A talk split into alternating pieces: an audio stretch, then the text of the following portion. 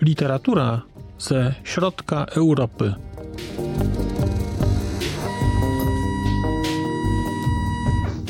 Podcast około książkowy. Dzień dobry. Nazywam się Marcin Piotrowski.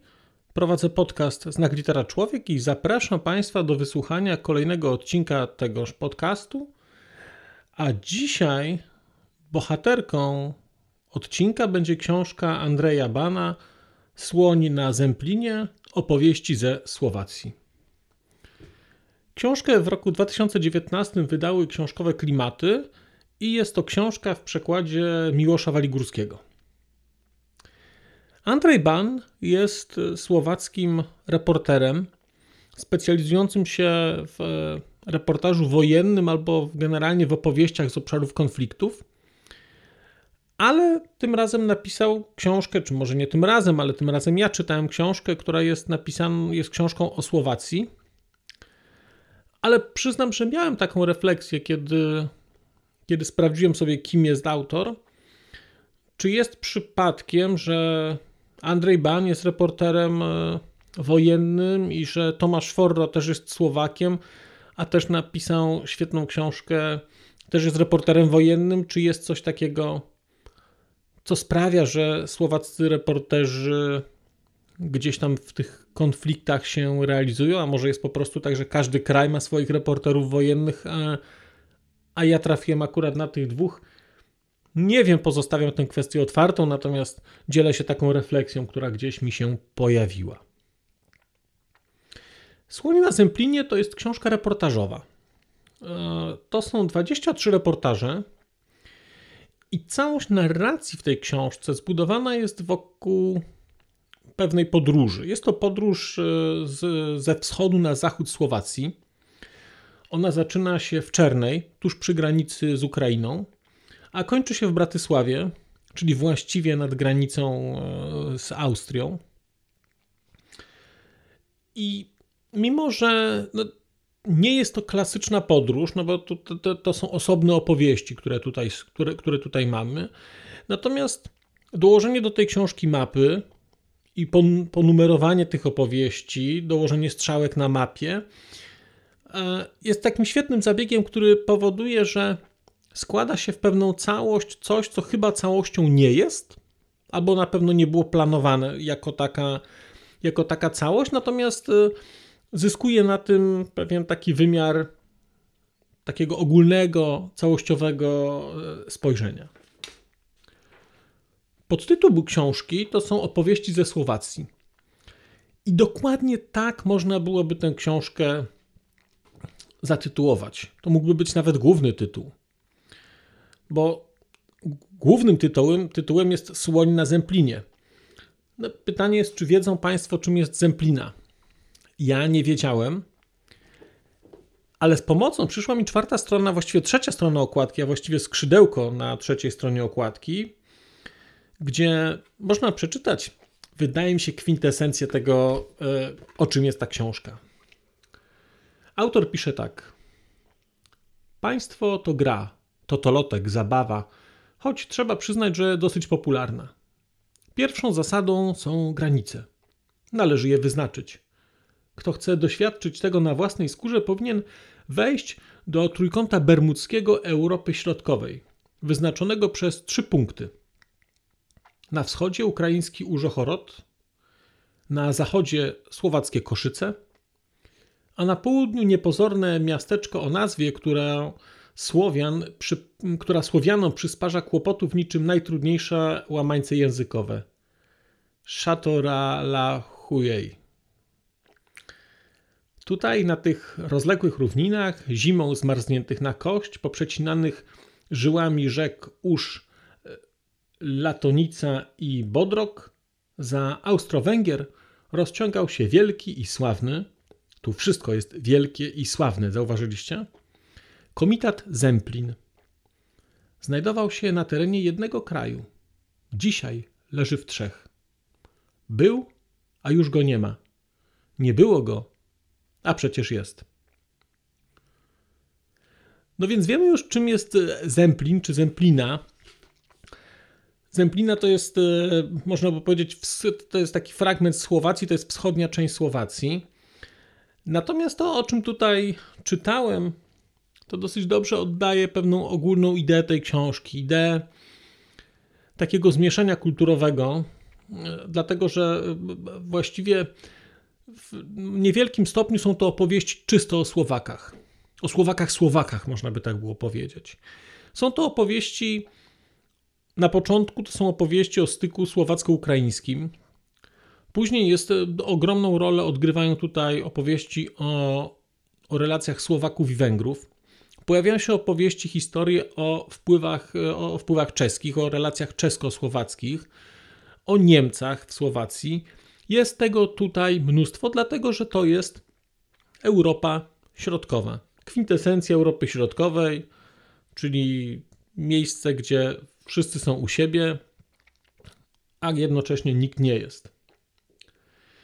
I tak naprawdę te opowieści, te 23 opowieści, to są takie, to są historie, które wydaje mi się opowiadają, mówią dużo o Słowakach, ale one są wszystkie opowiadane w takim kontekście trochę przedstawienia kraju, trochę opowieści o miejscach, a jednocześnie są to opowieści o ludziach. Są to opowieści o ludziach z różnych czasów i z różnych obszarów. Mamy tutaj więc na początku opowieści o tym wschodzie Słowacji, słowackim, o takim powiedziałbym dzikim wschodzie, który jednakowoż dość przypomina Polskę, ale w ogóle o, o tym, na ile to przypomina Polskę, opowiem za chwilę. Więc mamy opowieści o takim dzikim wschodzie. Mamy fascynujące opowieści o rolniczych mafiach, i to jest, no, to są niesamowite historie, bo mafie, jak Państwo oglądaliście Soprano, to mafie to się kojarzą z miastami, mafie kojarzą się z przemysłem, ale tu mamy pokazane historie mafii rolniczych. Mamy historie przemysłowe o upadku górnictwa, e, o rozwoju górnictwa, o upadku górnictwa. Ja przyznam, że byłem bardzo zaskoczony, bo nie wiedziałem, że akurat tereny dzisiejszej Słowacji to były tereny, które stanowiły takie serce przemysłu e, żelaznego, hutniczego całych Austro-Węgier. Bardzo, bardzo to ciekawe. Jest niesamowita opowieść o kłusownictwie i o tym, jak e, to kłusownictwo się dzieli. Ja przyznam, że nie, nie zdawałem sobie sprawy, jak to wygląda. Wydawało mi się, że kłusownictwo to jest taki proceder jakiś, jakiś incydentalny. Tymczasem te historie, które tutaj są pokazane, są takimi historiami, no dosyć, nie chcę powiedzieć, że przerażającymi, bo one nie są przerażające, one są raczej żenujące, e, aczkolwiek smutne bardzo. Mm, ale, ale ten, ten, ten wątek o kłusownictwie to, to też jest fajna historia i, i mimo, że to są właśnie historie pozornie od siebie odległe, no bo dziki wschód, bo mafie rolnicze, bo jakiś upadek górnictwa, bo, bo kłusownictwo, ale to wszystko się spina gdzieś na poziomie opowieści o, nazwijmy to, narodowym charakterze Słowaków, jeżeli w ogóle istnieje coś takiego jak narodowy charakter, nie tylko Słowaków, ale ogólnie, jeżeli mieszkańcy, kraje, narody mają swój charakter. Takim wątkiem, który się przewija przez wszystkie opowieści są, jest korupcja. I wątek korupcji, wpływów, e, takiego, takiego, takiego lewego załatwiania rzeczy, obawy o życie, wycofywania się z pewnych zeznań pojawia się tutaj wszędzie i to jest coś, czego się, przyznam, spodziewałem już po e, lekturze książki Martina Szymeczki, ale tutaj u, u Bana widać to, widać to e, mocniej, bo też jest to rozłożone na dłuższym okresie. To jest pokazane na przestrzeni kilkunastu, bo te opowieści to są opowieści z kilkunastu lat mniej więcej.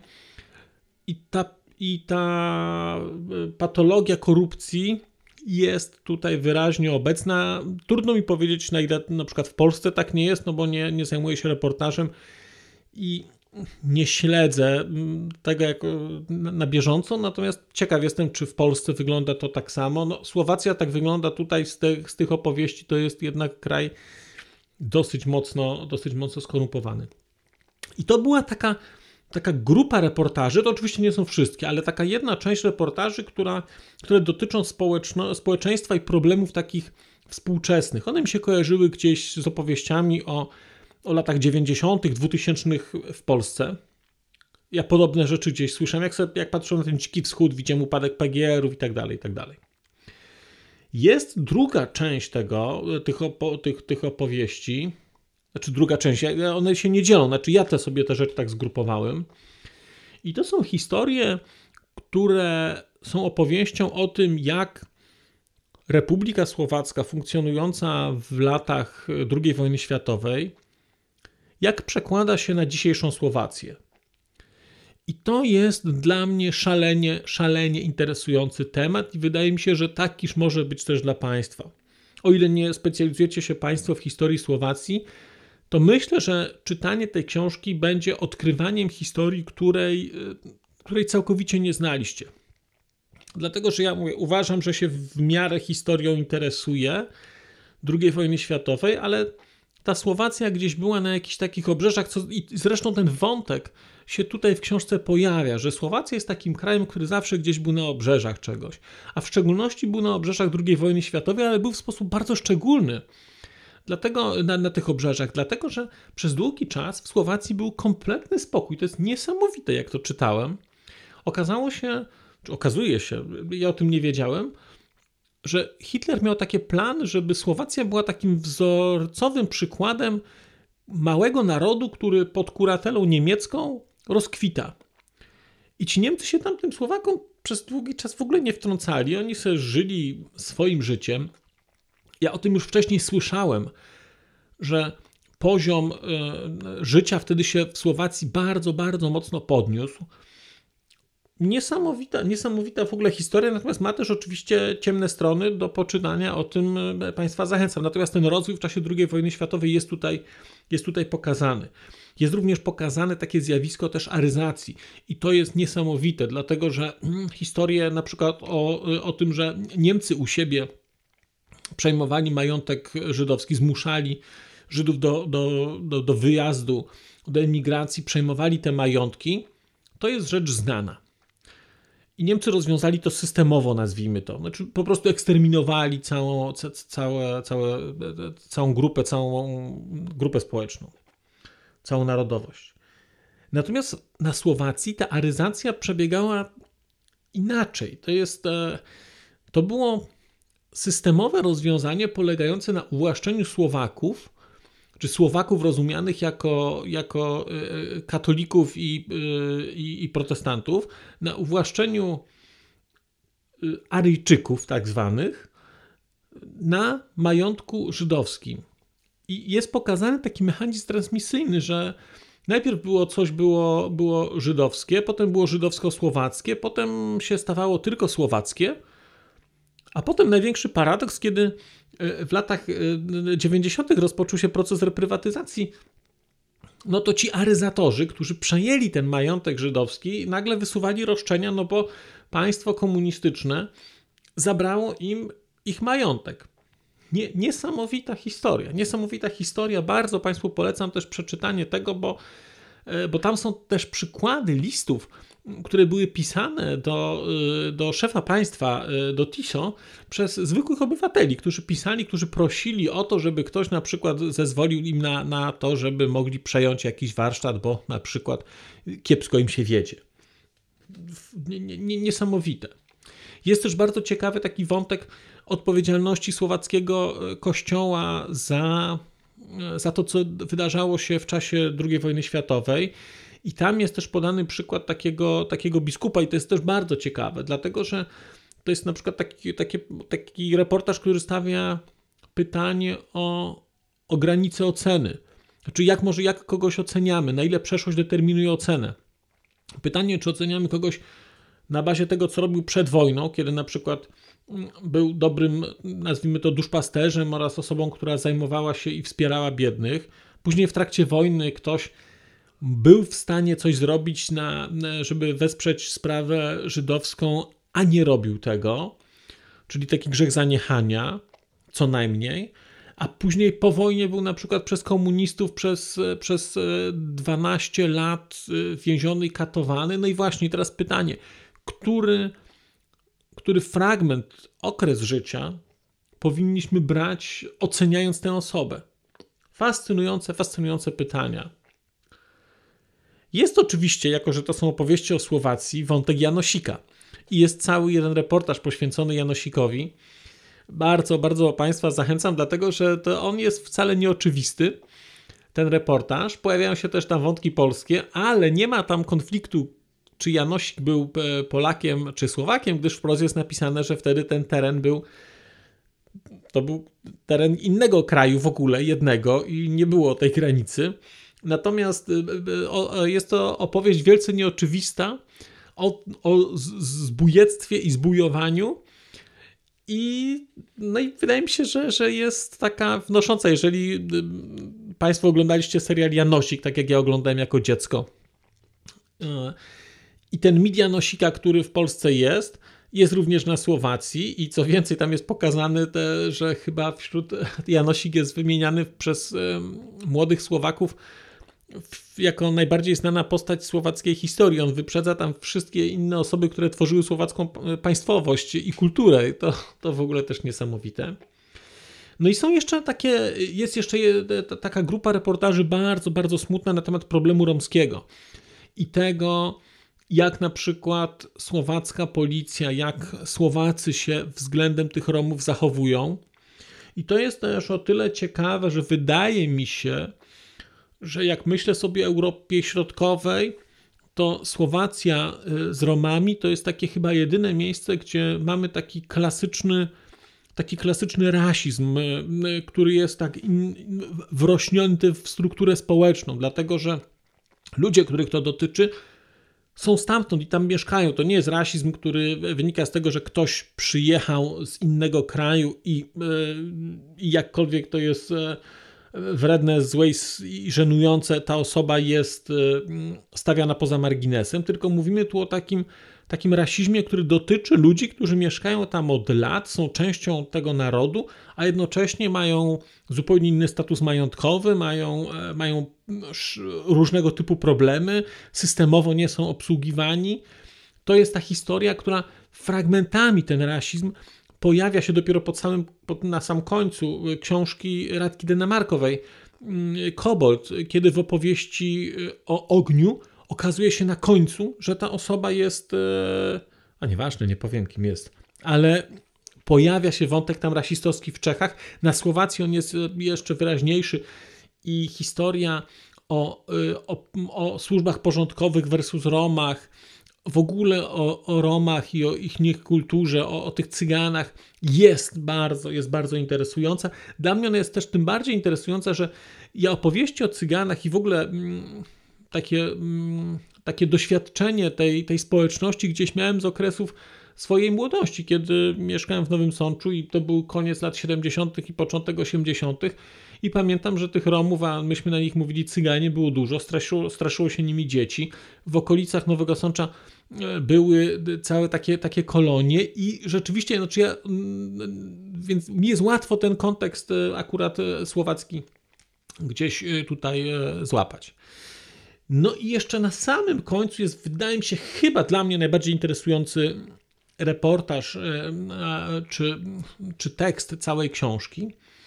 I to jest tekst o tożsamości językowej, o próbie ochrony języka słowackiego, próbie bronienia go, próbie jakiejś konser- zadbania, nie wiem, konserwacja to jest złe słowo, ale jakiegoś ożywienia tego języka, dlatego że okazuje się, że taka literacka słowacczyzna jest, e, no, jest problemem dla wielu ludzi ludzie nie mówią w ten sposób, e, politycy nie mówią w ten sposób.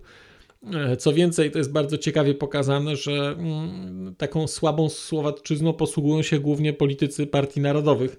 Mm, I to wydaje mi się jest chyba szersze zjawisko, nie tylko słowackie, tylko ogólnie ogólnoświatowe. Natomiast ten problem mm, tożsamości językowej istnieje. W Słowacji niewątpliwie. Są podane przykłady miejsc, gdzie właściwie cała komunikacja jest, odbywa się w języku węgierskim. I przyznam, że jak wspominałem ostatnio o, o moim doświadczeniu pobycie w Quebecu, gdzie był region dwujęzyczny, ale ta dwujęzyczność była przyjazna, o tyle pamiętam, jak byłem e, e, w południowych Stanach, e, w, w, w, w Teksasie, i moje pierwsze doświadczenie ze Stanami było takie, że wylądowałem w Austin i byłem przekonany, że wylądowałem nie w Stanach, tylko w Meksyku. Znaczy, wszędzie słyszałem język hiszpański. Komunikaty na lotnisku pierwsze usłyszałem w języku, w języku hiszpańskim. Y, byłem w fragmentach miasta, gdzie nikt nie mówił po angielsku i jedynymi osobami, które mówiły po angielsku to byliśmy my, czyli grupa ludzi z Polski, która nie była w stanie e, w restauracji zamówić jedzenia, e, bo nikt nas nie rozumiał. I podobna sytuacja jest tutaj, to znaczy mamy te ścierające się żywioły, mamy żywioł słowacki, ale mamy też żywioł węgierski, który po prostu żyje tam, to są ludzie, którzy żyją tam od lat, pielęgnują swoją odrębność kulturową, pielęgnują swoją tożsamość, mówią po węgiersku. I jest podany przykład, że przyjechał prezydent, był, y, no mówi tak, dlaczego tutaj nikt nie mówi po słowacku. Oni powiedzieli, jak pan chce tu przyjechać, niech się pan nauczy węgierskiego. No, no fascynujące to jest. A jednocześnie jest to pytanie, wydaje mi się, o tożsamość kulturową, o to, jak się dany naród będzie zachowywał w pewnego typu sytuacjach. Bo z jednej strony można się oczywiście lekko prześmiewać z komisji. Mm, to, jest tutaj pokazane, ale to, to nie jest takie prześmiewanie takie, takie bardzo wprost i, i takie złośliwe. Tylko można oczywiście stworzyć komisję, która będzie coś robić, tak jak we Francji, stara się pielęgnować ten język i go pilnować. Ale z drugiej strony jest jednak pewien napływ, pewien wpływ kulturowy. I kiedy słuchałem na przykład Andrzeja Godzińskiego, który opowiadał y, o wydawnictwie Absynt, które y, mieści się w Bratysławie, jest słowackim wydawnictwem, y, prowadzonym zresztą przez Polaka i Słowaka, ale to jest wydawnictwo słowackie, które wydaje literaturę faktu, czyli taki odpowiednik naszego czarnego, nazwijmy to. I okazuje się, że ten absynt na początku publikował rzeczy po słowacku, ale teraz publikuje głównie po czesku, dlatego że wychodzą yy, oni z założenia, że Czesi nie przeczytają po słowacku, a Słowacy przeczytają po czesku. I to jest, to są młodzi ludzie, to są ludzie, którzy są otwarci na świat, podejmują taką decyzję biznesową, no ale teraz tak można by się było zastanawiać i właśnie w tym tekście e, się to, to pytanie pojawia, znaczy gdzie jest granica? Gdzie jest granica tego, co państwo może zrobić, czy powinno zrobić, żeby chronić język? Czy nie istnieje ryzyko, że jednak ten język się gdzieś roztopi? Chociaż dla nas te języki są bardzo podobne, ale na ten przykład, kiedy słucham E, podcastu, o, gdzie uczę się czeskiego z jakiegoś podcastu prowadzonego przez, przez Czeszkę, no to ona tam opowiada, że na przykład ona rozumie słowacki, ale nie potrafi w nim mówić, a dla nas te języki są, dla nas te języki są takie, tak, takie same. E, bardzo, bardzo ciekawy wątek na koniec tej książki o tożsamości językowej i o małych narodach. To są problemy małych narodów i wydaje mi się, że, że, warto, że warto o nich mówić. Bardzo tę książkę Państwu polecam. Ona jest nieoczywista, ale nieoczywiste jest też w niej to, że mam wrażenie, że ta Słowacja jest krajem bardzo, bardzo nieznanym, a jednocześnie jest krajem bardzo bliskim Polsce. Ja takie mam wrażenie. Kiedy czytam książki o Czechach, jakiś rodzaj e, podobieństwa widzę, ale nie aż tak duży. Kiedy czytam książki o Słowacji, to to podobieństwo jest duże. Kiedy byłem ostatnio w Cieszynie na festiwalu filmowym i oglądałem dwa filmy, to oglądałem i wizualnie miałem wrażenie, że jestem w Polsce. Nawet patrząc, nawet jak patrzyłem na postaci i na zachowania ludzi, to miałem wrażenie, że patrzę na Polskę. I tak sobie pomyślałem, rany, jakie te Czechy są jednak do Polski podobne. No, okazało się potem, że to były filmy słowackie i to były filmy o Słowacji. To były dokumenty o Słowacji i to było tak niesamowite podobieństwo architektury, tych wiosek, e, zachowań ludzi w małych, e, z małych ośrodków miejskich mm, i, i ze wsi. Coś niesamowitego, nawet, e, nawet taki wizualny bałagan w przestrzeni. To było po prostu tak, tak wspólne. I przyznam, że zastanawiam się. Ja będę ten temat bardzo pogłębiał, bo to mnie interesuje. Co sprawia, że ci Słowacy są nam tak bliscy, mimo że tak samo dzielą nas od nich góry, a Czesi jednak są, są, są zupełnie inni. Moje wrażenie jest trochę takie, że to, to jest dziedzictwo historyczne i że to, że Czechy wchodziły jednak w skład, e, były częścią Rzeszy Niemieckiej i ten, e, i ten wpływ niemiecki zachodni był duży, a my jesteśmy, my byliśmy jednak mm, objęci wpływami, nazwijmy to wschodnimi, tymi tureckimi. E, przecież ta Słowacja to są, to są niegdysiejsze północne Węgry. To jest teren naporu, naporu tureckiego i mam wrażenie, że to są echa cały czas tych historii, mm, e, tych historii e, przedmurza, tej historii jednakowoż biedniejszej części Europy, bardziej, bardziej ludowej, bardziej wiejskiej. Całe, całe wątki takie do eksploracji. A do eksploracji ich intelektualnych oczywiście skłania, mnie właśnie książka Andrzeja Bana.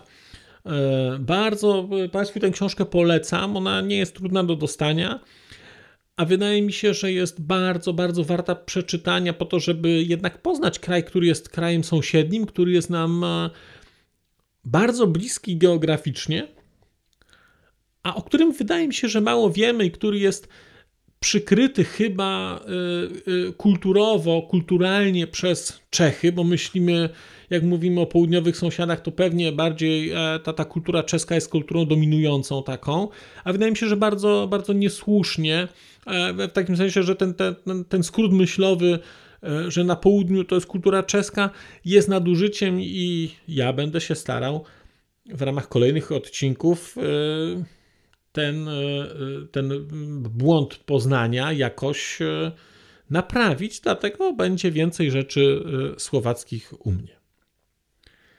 Na, tyle to, na, na dzisiaj to tyle. Bardzo Państwu dziękuję za uwagę, dziękuję za, za posłuchanie, dziękuję za bycie społecznością tegoż podcastu. Powrócę wkrótce z opowieścią o kolejnej książce. Tymczasem mówię Państwu do usłyszenia. Mówię przez mikrofon. Żegna się z Państwem Marcin Piotrowski. A już zupełnie na koniec powiem, że skoro wysłuchaliście Państwo tego odcinka, to w jego opisie znajdziecie link do serwisu YouTube. W wersji YouTube'owej e, jest miejsce na skomentowanie go. To jest takie miejsce, gdzie można komentować ten odcinek, rozmawiać, zadawać pytania, wymieniać się spostrzeżeniami, do czego Państwa bardzo zachęcam, gdyż udało się już na tym YouTubie zgromadzić trochę bardzo ciekawych osób, bardzo ciekawych komentarzy i trochę stworzyć taką społeczność ludzi rozmawiających o książkach.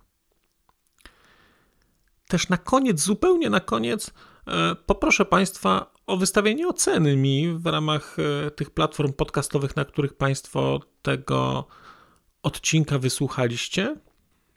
I nieważne jaka ta ocena będzie, istotne dla mnie po prostu, że będzie. Tymczasem się żegnam już naprawdę i do usłyszenia za czas jakiś.